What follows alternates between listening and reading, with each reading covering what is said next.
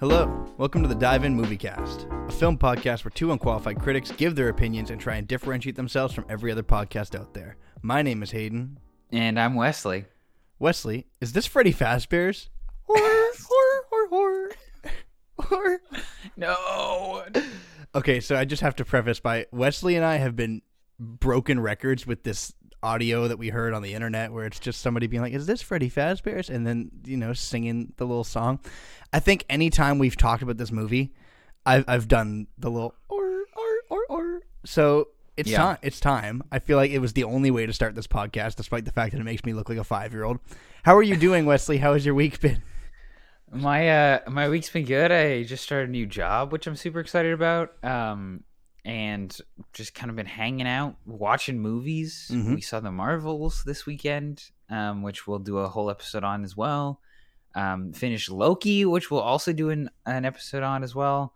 Um, but yeah, just kind of hanging out, living life. We collectively, the collective we, um, have been planning a trip here, and it's finally set in motion. We're doing it. Um, it made it out of the group chat. Yeah, exactly. We we had just talked about it, and we finally set it in motion. So super excited for that. But yeah, It's what have you been up to? Not a whole lot. Since the last time we recorded, it's just been a lot of working.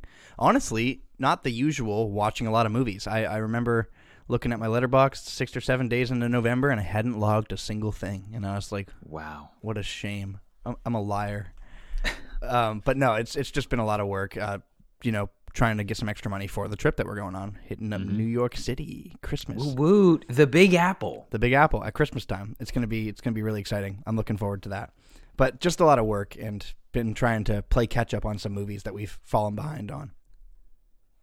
Yeah, I feel like um, we're in a period right now because I originally was like, oh, we're going to hit a period where the actor strike is going to make it so there's no movies coming out. But now that in great news, the actor strike is over, And the writer strike, Um, both done. Yeah, both done, um, we are almost getting like a flow of movies that we're just kind of waiting in the wings, I think. mm-hmm. um, a lot of movies that they were just like, we're holding on to this until we can promote it again, um, and then we'll put them all out. And I think the biggest thing that I saw from the strike, which I'm I'm really happy that it's over. I'm really happy they came to an agreement.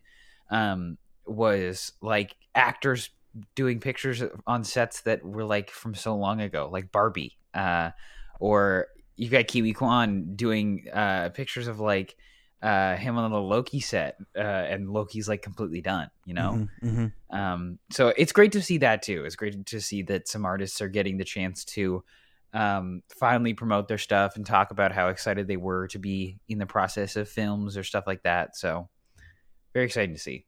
Yep. Art wins. You know, there's I think both on the writing front and on the acting front there was uh, specifications about the use of AI in film, which has pretty much you know relegated it to I don't know the specifics, but it's not going to be a thing. You know, like maybe background like actors, but I I don't think that that's a thing. So real art wins, actors win, writers win. I'm I'm glad that they fought for it and that they managed to get to the point where they got a, a deal that they felt was was worth their time. Um, really, I'm just glad it's over. I'm glad it's over because we'll have more to talk about, but I'm glad it's over because now all these people aren't out of jobs.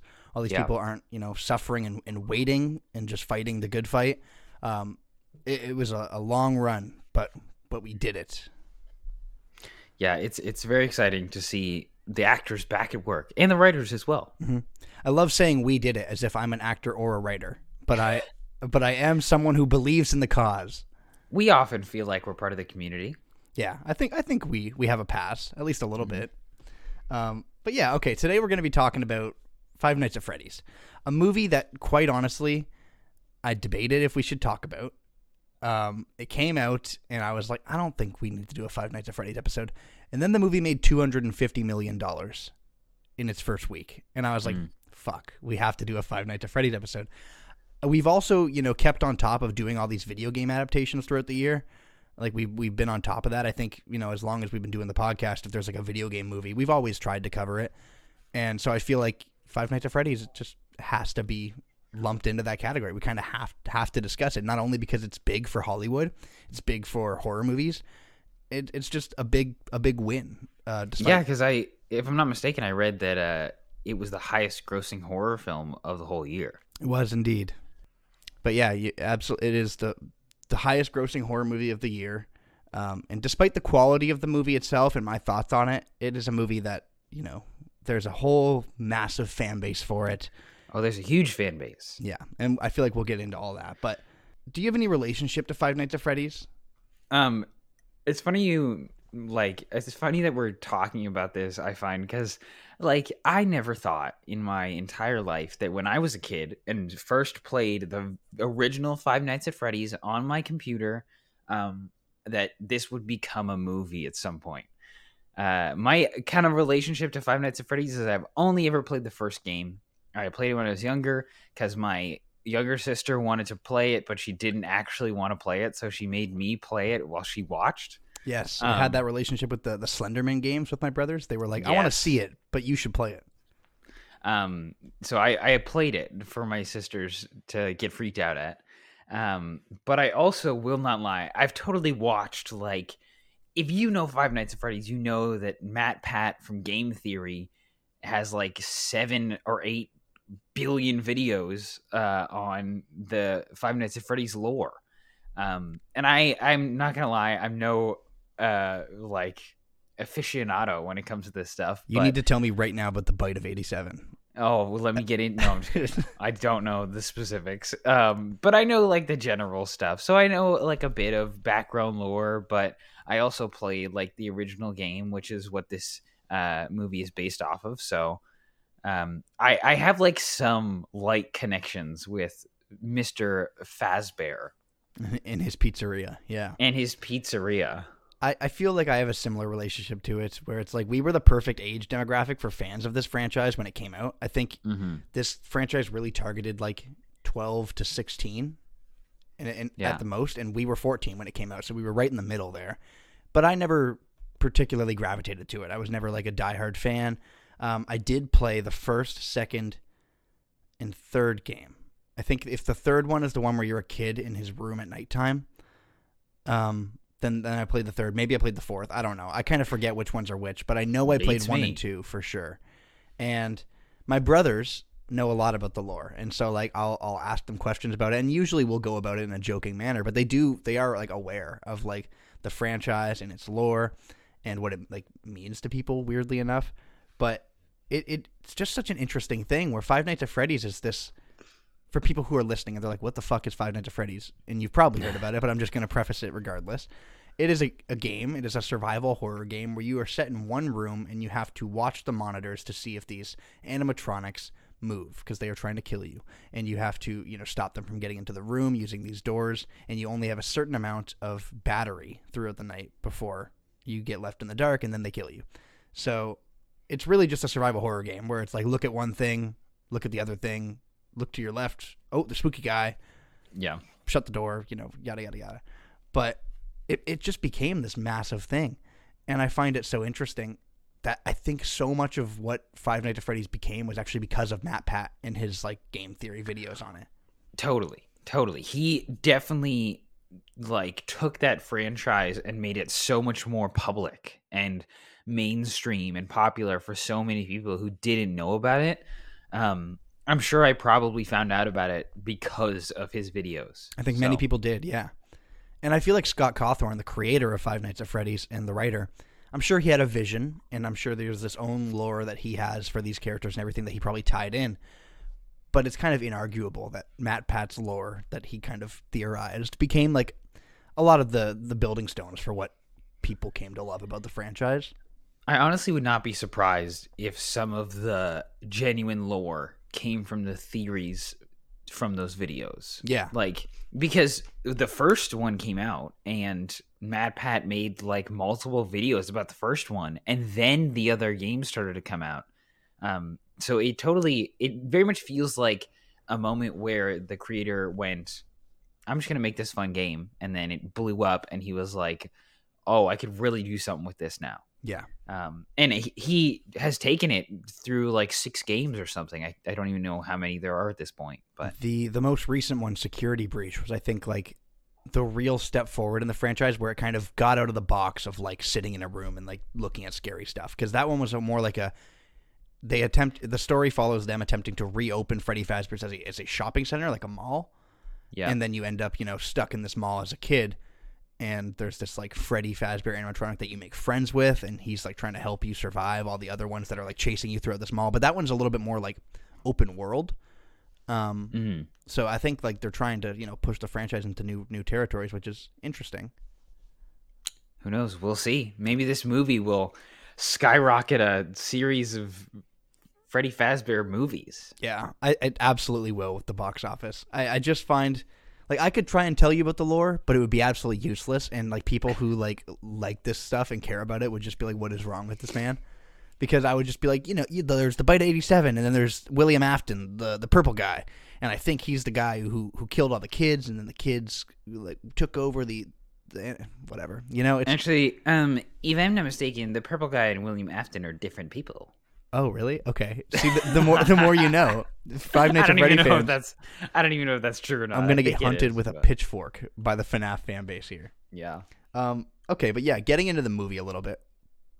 Or actually, before we get into the movie, let's talk about the fan base in particular, because I feel like that was I- something you wanted to bring up.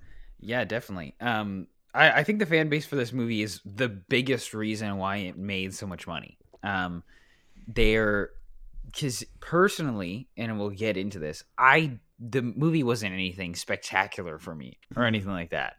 Um, and so I definitely think it's the fan base because Hayden and I went to go see the Marvels. Um, and as we're standing in line waiting to get popcorn, there's like a group of six people in front of us all dressed up in like Freddy Fazbear kind of outfits. Like one girl was, was wearing like all brown with the little barriers, and then another girl was wearing the striped red and white shirt that Foxy, the kid that is possessed by Foxy or Foxy possesses or whatever. Um, like she's got the same shirt, and I was like, oh my goodness, these people are all going to see Five Nights at Freddy's, and they got so excited. Um, they were just like ecstatic the entire time they were in the line. So I really do think the fan base is what's driving this huge box office uh, rise for this movie. And also, I went and saw this movie by myself. I kid you not, saw this movie by myself, and I thought there was going to be maybe four people in the theater. The theater I went to, and this was like a couple weeks after it came out, was full. Like, Like, full it- full. I wouldn't say full full, but like there was a lot of people there. Like Hayden, I would say when we went and saw the Marvels, which was a pretty full theater, similarly, um, very similar to Freddy Fazbear's. Huh. So I, I, I think it's just a big thing. And I mean, I'm sure kids will go watch it multiple times. I'm sure there's lots of kids who are um, big fans of the franchise. I literally, when I went to go see the movie, there was a mom with her two kids who looked like they were both like seven. Um, so I'm sure that there are uh, lots of kids who this is also kind of like an entry level horror film for them uh, Absolutely. where the parents were like, okay, this is going to be not that scary. And so my kid can go watch it, which Right. is very true. I, I don't think the movie scared me at all. no, me neither. I think it's actually like we'll get into it, but I think it's completely ineffective as a horror movie, to be honest with you. Mhm. And I feel like that's because they knew that so much of their fan base is children. Exactly. They they knew immediately that they were like, we can't make this that scary because this is going to be a movie for the 12 to 16 year olds, you know? I do wish it was like scarier though. I know I'm like a grown man saying that, and so I'm not really the demographic here. But like, when I've played those games, especially like I, I have an Oculus uh, Quest, like the VR headset, and I played Five Nights at Freddy's in my Oculus headset. I And forgot it's- about that. Oh, it's just fucking bone chilling in VR. Yeah. Like it is like really like I, I struggled to get through those games in VR because the tension is so insane and those jump scares in VR are just like visceral. Like they are they are really freaky. And so I guess like Five Nights at Freddy's as a horror game is actually a pretty effective horror game um, for what it is. And I just find it a little bit of a bummer that they like completely diluted it for the audience. But it is what it is. Yeah. Um, yeah, but I, I do think the fan base is is absolutely why this movie excels so much, and it's good for the movies. So I'm not going to be like, oh, those kids going to see Five Nights at Freddy's. I think it's cool, and I think it's like it, I like that people, especially like a young crowd, are, going to horror movies and like seeing stuff like this and engaging with stuff like this.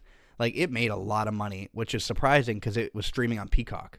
like day and date. Like they dropped it in theaters and you could watch it at home on that day, which is what uh, we did actually on Halloween night after we handed out candy to to all the kids. We, me, my brother, my dad, and um and my roommate, we just watched Five Nights at Freddy's, and I don't know. I thought it was I thought it was pretty like a fun experience, despite the fact that I didn't really love the movie. You know, but it, it does say a lot about the fact that like this movie dropped at home and still everyone was going to see it in theaters like three weeks after, which didn't really happen with a lot of movies throughout COVID when they dropped at home and in theaters at the same time. Yeah, it, it is surprising how much it made in the box office, seeing as the fact that it literally came out on streaming the day it dropped in theaters. Mm-hmm. But yeah, let's talk about the movie. What what did you think? Just general impressions right after you got to the theater of, of Five Nights at Freddy's. Um, I thought, yeah, it's very much like a movie for kids, like entry level horror for kids. Um, I I I still enjoyed it. Like, I think it is a well, uh, well done video game adaptation because a lot of the times those just like miss completely. Um, but I definitely think that they did their research. They knowing that the fan base is so adamant about this movie uh, or about this franchise. They did their research. They um, made sure to make the right like choices when it comes to certain characters. Um, I think the one thing I was very impressed by was looking at some of the behind the scenes of uh, the animatronics and seeing how the much of it of was suits, how much of it was CGI, uh, which very little of it is actually CGI. A lot of it is people in suits. Um, but overall, I still enjoyed the movie, but it was very clearly not for my demographic. Right. Um, like objectively, it's an okay movie. Um, but for me, as like a 23 year old adult, it's not that exciting. Yeah. I, I had some complicated thoughts on it. Really, I thought the movie was, was quite poor, but I didn't I didn't like hate it. I just I thought it was like right down the middle. My, like I, I think I will rate it at the ending of the episode, but um, I feel like it commits the real sin of like movie adaptations based on other things, which is like it doesn't give a fuck about new people joining. It is very much a movie made for people who like Five Nights at Freddy's, and I, I think that that's often a problem with like video game adaptations. Like you're not making it just for the fans. You know, you you have to sell new people on this story. And I've heard a lot of like diehard Five Nights at Freddy's fans be like, "It's not for you; it's for the fans," which I think is like a very a silly argument because it, mm-hmm. it has to be for everyone. If you're making this story, you kind of do have to like, and I don't mean age wise, like it doesn't have to be for like 40 year olds as well as for seven year olds. But what I mean is like, it has to be for horror fans. You know, like if you're gonna make a horror movie based on a very beloved horror game, you have to at least make it a successful horror movie for new people to join in because it can't just be like exclusively targeting people who like the games and know the games. In my opinion. Yeah, so much of it is um there are so many little like secrets and Easter eggs that no one would ever know unless they know anything about the lore. Like for example, Vanessa, uh the cop character, she is actually in the new security breach game. Right. Uh, she shows up as the she's like the security person at the mall. Uh, but they just kind of like take her character and rework it and whatever. But everyone who has played those games and knows the lore knows who this character is, but nobody else does, you know? So I, I agree with you in one sense that I do think that it is um, very much just fan service. Uh, a lot of the things that happen in this are very much just fan service. Is that a bad thing? I don't think so because I think um, that it's probably tough to get people who aren't interested in Freddy Fazbear to watch this movie. You know, Mhm. like I don't think that, like you said, a forty-year-old like parent is not just gonna come see this movie on a whim. Um, They're usually going to see it because of their kid. Yeah. Exactly. Um, but that being said, I do also agree that a lot of it is so like tied to the lore and tied to the game that yes, it can get confusing for anyone who doesn't know what's going on. Yeah, I agree. I, I feel like so the movie's written by the writer and creator of the game, Scott Cawthon. And on one hand, I'm glad that the person who created this was given a chance in Hollywood to to write his story and to like adapt his own story onto the big screen. But on the other hand, I feel like there's a lot of stuff that I can't help but feel like he overstuffed into this movie, and I feel like you know they gave him creative control because it's it's his IP, and I think that that's cool. But I think there's a lot of bullshit in this movie where I'm like, I wonder if anyone else doing this story would have felt the need to like do this. Like there's so much clutter and nonsense in this movie that feels like Scott Cawthon was like, this is important because this is relevant to the story. And I'm like, but you're doing a movie, you're not doing the games. So the story needs to be different than the games. And it feels like he just was treating the story like it was a video game story instead of a movie story. So he's cramming all this stuff in. I totally agree. I think the the point in the movie that is like so clearly uh the studio being like, okay, you got to make this a little something horror is when that group uh shows up at Freddy Fazbear's to like destroy the place and they all get killed. Like Mhm. that's that felt very much like a different movie than the rest of the movie. Agreed.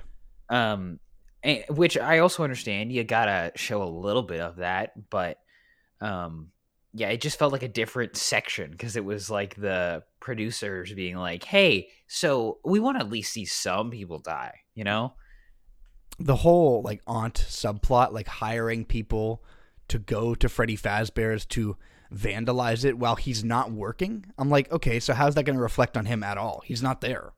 Yeah, and also such a weird character because she never like she shows up for three scenes and then never comes back again. The aunt, she is not like even a problem at the ending of the movie. I believe she dies. I believe the the animatronic shows up, and when when Freddy shows up to Oh. take the girl back to the pizzeria, Right? I believe yes. he. Ki- but it just feels like a complete waste of like how much of that runtime is dedicated to that aunt stuff. It's like at least 25 minutes, yeah, and and, goes. she also useless. that aunt is a horrible person, uh, and such like a shallow character. They were just like mean aunt. Yeah, she's trying to get this girl in her life so she can make money off of off of her.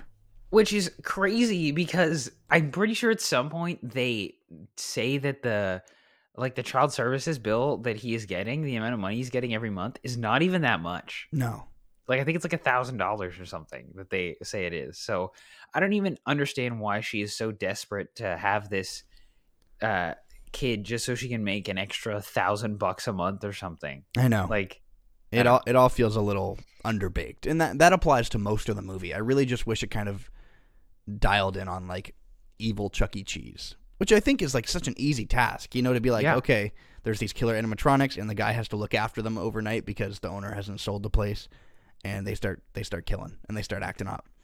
It's so easy. let's just let's be totally honest here. Five Nights at Freddy's is um the kids version of Willy's Wonderland. If you want to see this movie done Mm-hmm. for an adult, uh watch that movie. Yeah, I uh, actually that- had a whole section in my notes about this because I think I think you're spot on with that. Yeah. I feel like it's like for reference, Willy's Wonderland is campier, it's more gory, it's more horror centric. It is really just a better version of this movie in, in almost every way. Um, this movie takes itself really seriously, and it, it- it shouldn't. no, it almost makes it like really boring. Like multiple times throughout watching this movie, I was like, I should not be this bored. This is an evil Chuck E. Cheese. This should be like way more fun. And yet, Willy's Wonderland did it way better like two and a half years ago. So I think that's an absolute shame. You know, like just be a little bit more silly with it. Have a little bit more fun with it. It's it's a very stupid concept that I think when you have fun with is is a pretty fun concept. But this movie is just like Josh Hutcherson's brother was murdered and he needs to go into his dreams to try and figure out what happened to his brother. I'm like, get this out of here. Get all this stuff out of here. Yeah, like I understand um I think I think that's a great example of uh all that kind of lore stuff that we were talking about how they kind of sprinkle that all throughout the movie. Like a huge plot point in the movie is that these kids who were killed whenever um back in the past have possessed these animatronics now. Um and that is like straight out of the game, that's straight out of the lore of the game um, obviously so important, but it's so central to so much of what's going on. Like to have the kids wanting her, uh, Josh Hutcherson's younger sister, and like the whole side thing where he's in his dreams and he can see the kids and he's trying to talk to them. Like, uh, is as much as it does i'm like oh yeah this is lore from the games. It also almost feels like filler. Like they were like we have to have something that's a a little more engaging and a little more creepy or whatever. And so they're like let's dive into these possessed kids. But the more time i spend with them the less scared i am of them you I know? know, like that little like blonde kid who's like the main one possessing them all. I was like, this kid is so not intimidating in any Yeah. way. he's just not scary, you know? And I I get like as I say these things, I know it's a movie for kids. Like they're not supposed to be that scary. But when you've got giant animatronics that can bite people in half, you know, make it a little spooky. But that's the thing though, like, is this for kids? I know like the movies direction wise, like chose to kind of focus it on for kids. The story's not for kids. It's actually kind of weird that children gravitated onto Five Nights at Freddy's as much as they did because it's a pretty fucked up narrative about like a child murderer who like doomed these children to like a, an eternity like i- inhabiting like animatronics. You know, like it's like a dark plot. Even when you even when you boil it down and condense it to its simplest form and try and make it for children, it's still not for children, you know? No, it really isn't. So I found that that leads to like this weird contrast of like what trying what film are you trying to make? Who's it for? I mean, that being said, too, something I've realized, and this is, is a slight rabbit trail, um, is that I I'm not connected to the kids anymore. Um, I am 23 years old, which is not that old. We're but starting to feel I am- old. I'm very clearly not connected with the kids anymore, and I realized that I was watching a video um, about a guy who was at like a convention, um, and there was a bunch of like little kids, and they had set up like a Smash Brothers tournament where they had two controllers set up to a TV, and just whoever wanted to come play could come play. And fifty percent, so they had a they had a controller and they had a keyboard, um, and almost all the kids had no idea how to use the keyboard, um, and uh, like a lot of them went straight for the controller, and so they're like, okay, we'll just get rid of the keyboard next time and put in two controllers. Throw in two controllers. Fifty percent of the kids, he said, fifty percent of them pushed the controller aside and tried to touch the screen, like it was a Oh, touch what? screen. Like so many of them had never played with a controller and only ever played games on their tablet. You know, um, so I'm starting to realize that I am not connected with the kids anymore, and very much through this movie, um, kids are actually quite interested in some fucked up shit. I kid Oh, you not.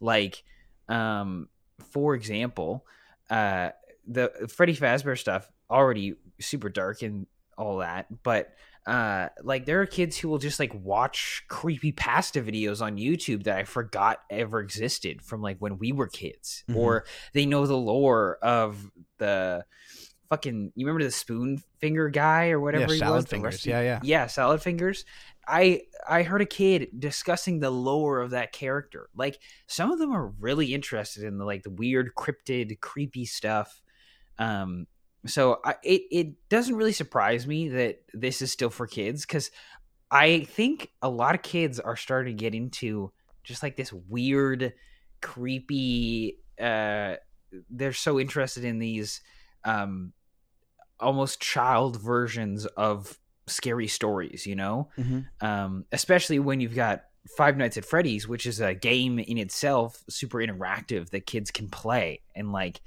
um, you have these iconic animatronics that when we were kids, we probably would have been excited about to see, you know. Um, but now they're like, yes, I'm still interested in these cool animatronics, but I love how they've murdered people. So I don't know. It might just be a changing of times where I'm not as connected. Um, but I do think that like the creepy weird stuff, some of it is so interesting to kids and the access that they have to the internet just Oh, yeah. allows them to be able to search this stuff anytime they want and look up anything they're interested in. Uh, and parents are like, I put child locks on, whatever, blah blah blah. Does No, nothing. It, It also does nothing. Does nothing. Yeah. It is the internet. shit easily. like I speak things into existence in real life, and my phone hears it and is like, "Let me show you 17 ads." So Oh, how do you think one little switch that turns on a parent blocker or whatever is gonna do anything? You know? Yeah, I, I do think you're right, and I think it's interesting because like it, it, it's not less like a changing of the times because I was the same kid. Like I was reading creepy pastas and I was playing the Slenderman games and I was doing all this stuff that I found scary as kid as a kid.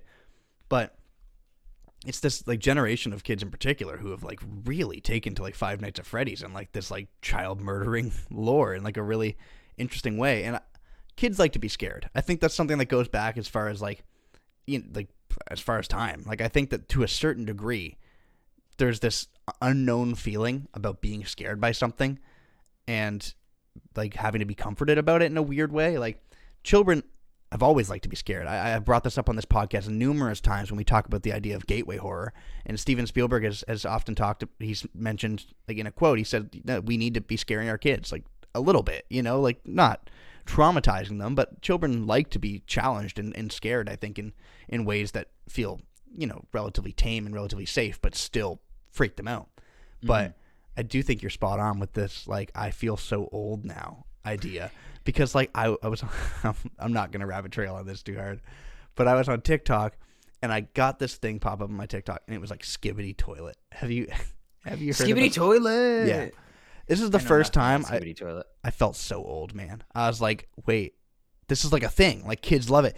Kids know the lore of Skibidi Toilet, and I was like, I have, I feel so out of my element here. And usually, I feel like I can connect to these things in different ways but I had, I had no bearing on it. I brought it up to my younger brother, and I was like, you know, but Skibidi Toilet, and he was like, oh hell yeah. And he was like, it was just really weird. For anyone who's unaware, Skibidi Toilet is literally a toilet with a dude's head in it. It just starts it. singing. It's just like this it's dude. It's like a yeah. Gmod type video, like, and I think it's literally Gmod. Um, it is, yeah, yeah, and it's just this dude's head that pops out of a toilet, starts singing, and kids love so it. Weird. They've built this whole lore around it. It's bizarre, but nevertheless, we've rabbit trailed a little bit. But all this to say, like, yeah, I guess kids do like Five Nights at Freddy's because it's it's this scary thing, and it's like this this thing that makes them uncomfortable, but in a way, it's like so iconic and like safe feeling. You know, like Freddy Fazbear's yeah. and these characters feel kind of like safe in a way where it's like they're still gonna kill you.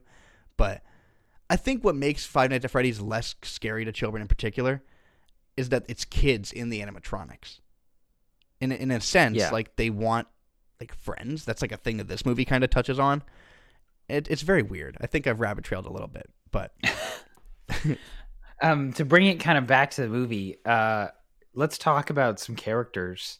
Um, Josh Hutcherson, our main character. Yeah, it was nice um, to see him our, on the big screen again. I have not seen this dude in a movie since like The Hunger Games. Yeah, it's while. I think that's the last time I've seen him too. Um, awesome. I think he did a honestly a pretty good job um, with the character that he was given. Yeah. I think his character is a little um little dry you know there's like some stuff there but it nothing really gets um it's just a lot of like trauma you know? Uh, it's a it's a trauma character uh a character that is their main thing is built off of trauma um which is always somehow connected to the big main plot of the movie. Uh but i think with what he was given he did a pretty good job. Um and he he's like a prevalent character throughout all of this movie. He is the security guard. Um, who is there at the evenings. I think an interesting thing uh, that I really liked is how they explained um, his brother who gets kidnapped. Because um, we don't, you don't really find about out about it until like halfway through the movie, I think, or like a little ways into it. Um, but the first clue, or inkling clue, we're given is when he beats the shit out of that dad in oh, the yeah. mall. Yeah. Um, which is a wild scene. Because uh, I was like, whoa, he's definitely got some problems. Um, but I think I really like that idea of showing us like an altercation and not explaining it. And then later being like, oh, the reason why he did that is because he thought that kid was getting taken just like his brother. Mm-hmm. Um, so I think they did a pretty good job at uh, giving this character like uh, or like explaining the trauma of it and that kind of thing. I just I think that there's probably more that they could have done with him, but I think they had so much going on that there was no room to like flesh out this character because the ending too is where I really have issues with his character yeah. and how they kind of wrap everything oh, up. Yeah. It's very much just like he's fine, everything's okay, don't worry about it. Yeah, I I, I think Josh Hutcherson does what he can with this very weirdly written character I found like the stuff with his brother to be completely uninteresting for me. But like not really in the in the idea of like he's searching for his brother and trying to figure out what happened. It's because I know immediately what happened. Like you, Yeah. you know because this movie is about a bunch of kids who were murdered and went missing at this pizzeria. You know if the movie's going to focus this hard on this kid who went missing and he never found him. I'm like, oh, it, it was it's Matthew Lillard who did it. And by Yeah. the way, you know immediately that Matthew Lillard's the bad guy because he's the only other character we meet in the movie. Yeah, and it's I'm not gonna lie, uh, so much of this movie was extremely predictable for me. Um, I, I think right out of the gate when you have when you see that moment where Josh Hutcherson goes into the employment office uh, with Matthew Lillard when he offers him the job, it's so obvious. Oh, Like, that's that's William Afton. You know, so obvious that he's got some sinister intent to this. Um, but yeah, I think I, I totally agree with you that it's it's pretty clear that this is the this is the villain of our movie. Yeah. And I, I just immediately knew. I'm like, he's searching for his brother who has gone missing. There is a man who was killing people at this pizzeria. His brother was taken by this man and killed at the pizzeria. I know we're gonna get there, so let's let's speed it up a little bit because I thought the choice to have each night at Freddy's not actually be at Freddy's and mostly take place in his dreams because he goes to work and then sleeps the entire night, which by the way completely ruins the entire um, tension of like what the game is, like the whole like sitting there as the animatronics try and kill you every night. Um, that's completely absent from this movie because he just goes to work and, and then sleeps, trying to like find out what happened to his brother every Yeah. night, and so it, it kind of completely leads to this like lifeless, boring feeling because nothing happens while he's at Freddy's. Like Five Nights at Freddy's, the title itself should imply that some scary shit's gonna happen in these Five Nights at Freddy's, and nothing does. I think on the last night is the only night where anything of any value actually happens. You know what I think? In my here's my theory on that is that in the game, like the first night or two isn't really nothing really happens. It's pretty easy to survive the first night or two. Um, but like the final nights is where it starts to get tricky. Uh, I think it was almost like a cop out. They decided to just be like, for the first couple nights, let's just have these like dream sequences. Let's have him get scratched once and be confused by what that is. And it's just a lot of time for them to set up everything. Like Yeah. one of the nights isn't even scary because Vanessa's there the entire time. And they're just hanging out. hanging out. They're just hanging out, and it's nothing. Imagine being a police officer and just going to hang out at a pizzeria all night and just lore dumping. A pizzeria all night that you know is filled with possessed kids. Like Yeah. what the fuck? Yeah. um uh so like i feel like it was almost a cop out for them where they're like well we don't know how to make these first couple nights interesting so we'll just like do some lore stuff and have some stuff go on with some other characters and i think too like i get it um i i i understand why they can't have these like freaky jump scares and stuff because um they they want to focus a bit more on the story which is totally fine but like five nights at freddy's is all about jump scares and i don't think there was a single one I uh, mean, in there is, but movie. none of them actually like are effective. You know, like there's there's constantly these loud stingers and like loud music scores where it's like be scared, but uh, nothing, not. nothing's happening. You know, so like I, I I completely agree. Yeah, Yeah, I think I think the biggest thing they missed on is as much as as much as the movie is like about the game and about the lore of it, I think what they missed is that terrified feeling of you are the only one in this building where animatronics are coming to get you. Like he's constantly with someone, or even when he isn't, he's asleep. You know? yeah.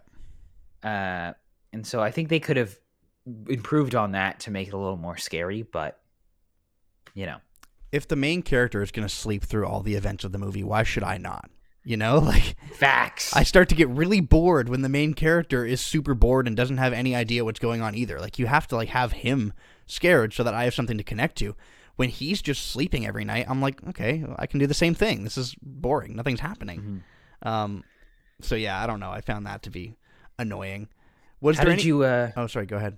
I was just gonna ask. Uh, how did you find the younger sister character as well? I thought she was okay.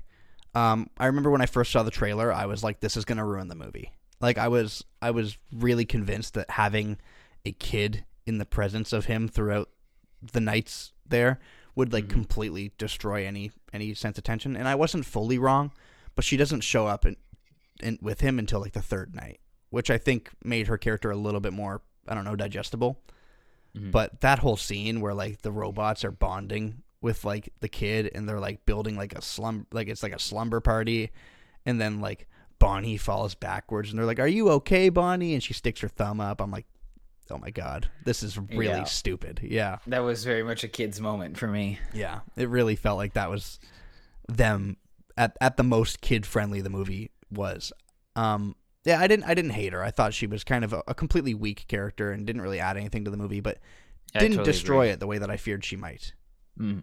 Um, was there any sequences in this movie that had you like you know particularly invested? Because I really did love the scene where all like the robbers show up there and get like murked by all the animatronics.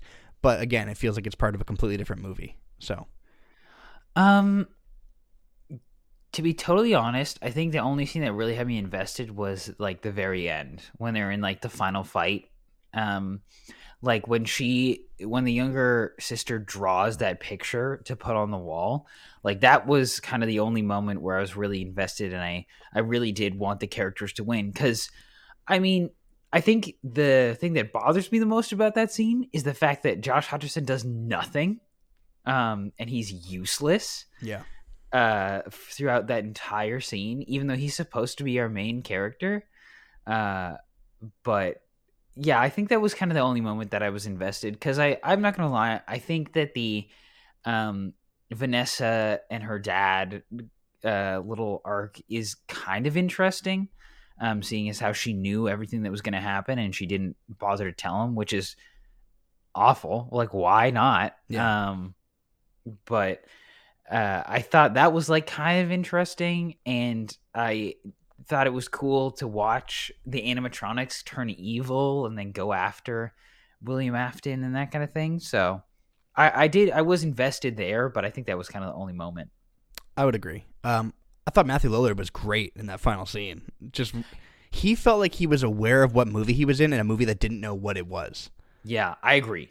It, he really like shows up and he's fucking Matthew Lillard, you know? He's so good at just being over the top and ridiculous. And that's exactly what he does. He shows up in the, in the Springtrap suit, which is essentially just this I don't know, rundown Looking Golden Bunny. Yeah, Golden Bunny, which I'm sure like people who love the lore right now are listening to be like, "What the fuck? He's de- degrading Springtrap." I don't know much about it. I just know that this is the suit that that William Afton wears, and then he dies in, and then his ghost comes back in this suit, or something like that. I Um, couldn't tell you. I- from what I understand or what I remember, yeah, is that he he wore that suit to lure kids to kill them.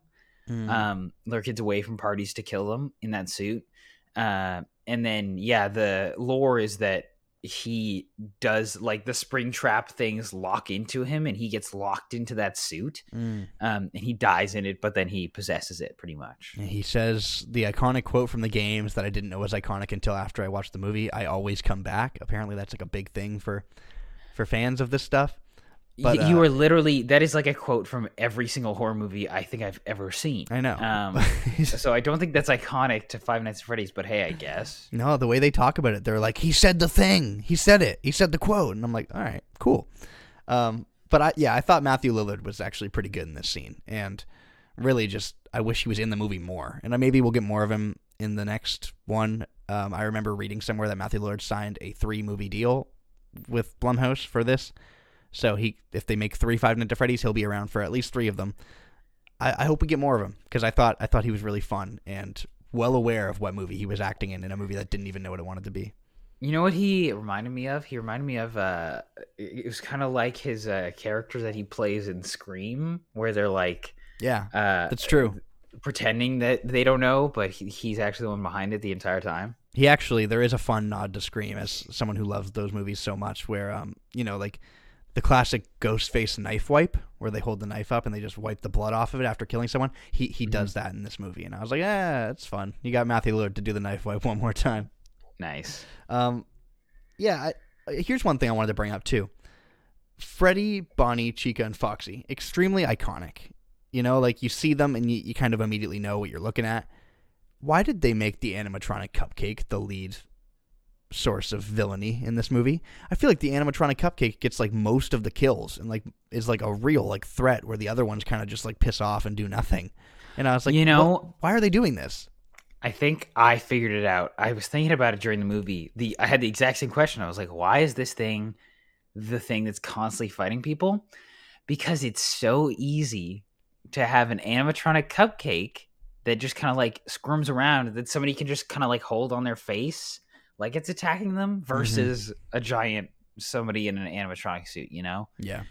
So to be totally honest, I think it was like a budget thing where they're like, this is the easiest thing we can do. It feels like you're right. a cop out. It's such a cop out. It's a really lame decision to have this cupcake that I is is the cupcake in the games? It is. Okay. Um but I don't I think it's a later game that it becomes sentient. Like I don't think it's sentient in the first game. It's like the thing that Um, Chica has on the plate all the time. Yeah. Okay. Uh, uh but I I definitely think it's a bit of a cop out. I saw that specifically there's one scene close to the end where after Josh Hutcherson kind of like beats the shit out of it and uh electrocutes it um it stands back up like it's laying on its side and like the lights are flickering and the lights go out for a second and then they come back on and it's standing back up they were like we don't want to spend the money to animate that thing standing up we'll just do it so it's like it's on its side the lights go out we pick it back up and set it down the lights come back on and it's standing again i was like oh Yeah. very Yeah. clearly you guys just being like we don't have the money to do that Let's save it just save us some money. Yeah. and what I will say too is I do appreciate um, the use of practical effects. There's very little CGI in this movie. I, I agree. Um, I think the animatronics they're all done by um by the Jim Hunt, Jim Henson um studio. Obviously, he's no longer around, but it's you know c- continuing his legacy. I thought the animatronics looked great, like really Yeah. good, given the budget too. But I, I will say, like, if you're gonna go for the full, like, if you're gonna go for the full practical animatronic, have it kill someone. You know? Um, Agreed. Like, there's one moment where one of them kills, like, uh, like for example, um, when that girl gets bit in half, the bite of '87 or whatever. Um, because people are like, is that the bite of, from '87? But who knows? Um, like yeah, that's even off screen. You just kind of watch her half body flop over. You know. Mhm. Um, so I don't know if you're gonna if you're gonna spend that much money on practical animatronics. I mean, have it kill someone. Yeah, and I, I do think this again. Like uh, we'll we'll start to wrap up here, but I do think it's like an inherent flaw of the movie is the fact that like the lore doesn't really explain itself in context of the movie. Like there's all these things that game gamers know and like fans of the games know, and I watched the whole movie. I still don't know what I'm fucking talking about when I try and talk about the lore of this game mm-hmm. or of the movie. And I feel like I should have like at least a little bit more of an idea of like of all this stuff. And I I, I sound useless, you know, like people who love this stuff are probably listening to me right now like he has no idea and i'm like no you're right get the movie to explain it better like i, I don't have any idea Yeah. When we talk about Five Nights at Freddy's 2, uh, we'll get a we'll get a FNAF fan on here. yeah absolutely Um, who knows what they're talking about? But I'll, I'll say this my younger brother uh, he's not like a diehard FNAF, uh, FNAF fan but he does like like this stuff uh, my youngest brother and, and he fell asleep at the ending of the movie and no way. and he like woke up and he's like is it like worth going back and like finishing because i'm gonna be honest that movie was not good and he's like i'm glad i got to like sit around with my family and like watch a five nights at freddy's movie but i just wish it was better and i think Yeah. that you know like the young kids who watch this stuff seem to be like really liking it and i'm, I'm pretty happy for them. I think that that's cool. But even a fan of this stuff that i have in my life like finished the movie and was like eh not good. As a as a human being, I had a fun time, but as a movie reviewer, mm, yeah, I don't regret watching it. Like it's it's it's really a middling movie where it's not like I am shitting on it a lot because I just wish it was a little bit more. But like there is stuff to, that I admire here. You know, I think Josh Hutcherson and Matthew Lillard both pretty pretty good in it. Um, the animatronics look great. There's these kind of like we get these hints of like a movie that knows what it is a little bit more and like the horror sequences I do think are like despite being like gateway horror like pretty effective. That one scene um, where we just get to see the animatronics wreak havoc a little bit. I wish it was longer and I wish we got more of it, but it is good. And so like I don't know. I hope with the next one they like hear some of the criticisms and just like you can make this movie for the fans and for for other people at the same time. It doesn't have to be one. what I I think the way I would sum it up is for a Five Nights at Freddy's horror movie, they do a really good job at the Five Nights at Freddy's part. They do a bad job at the horror part. Um, because I mean, it's meant for kids, so obviously they're trying to do gateway horror. But even then, like, it's not that scary, and I think any kid could watch this movie and not get scared. Yeah, like over the age of like six, I think you'd be you'd be fine. You're fine. Yeah. Um. Yeah. I mean, it's what would what would you rate it out of um. I don't out of five Pizzas? five Out of Freddy five? Fazbear pizzas. Yeah. Yeah. Out of five uh, Freddy Fazbear pizzas, I would give this movie a two and a half, right down the center. Same. Um, I I think that um this movie does have some enjoyable moments in it, and I I can very clearly see the vision, and I think that they um did a very good job at showing off that FNAF lore. Um, but as a movie, it's just it's it's missing the bar, you know? Like um it's like they really tried, but it it's it almost feels like an indie movie in a sense, which is kind of fitting for an indie game such as Five Nights at Freddy's, but definitely feels like a movie where they were reluctant to really kind of like experiment and test the waters. This was I felt like this was a safe move for them to just be like, let's see how everyone um, likes this. When in reality, they could have gone way further with it and probably made a movie that would have made even more money. Mm-hmm. It's Blumhouse, you know. Like my expectations when I go to see a Blumhouse movie are like, like so low now. Like they've been on like a real losing Mm. streak between Exorcist Believer and this for True. me. Um, and it goes even further back. Like the last few years of Blumhouse have been really not good. Mhm. And it feels like Jason Blum is just aware that he can just sink fifteen million dollars into a movie and, and usually make two hundred back.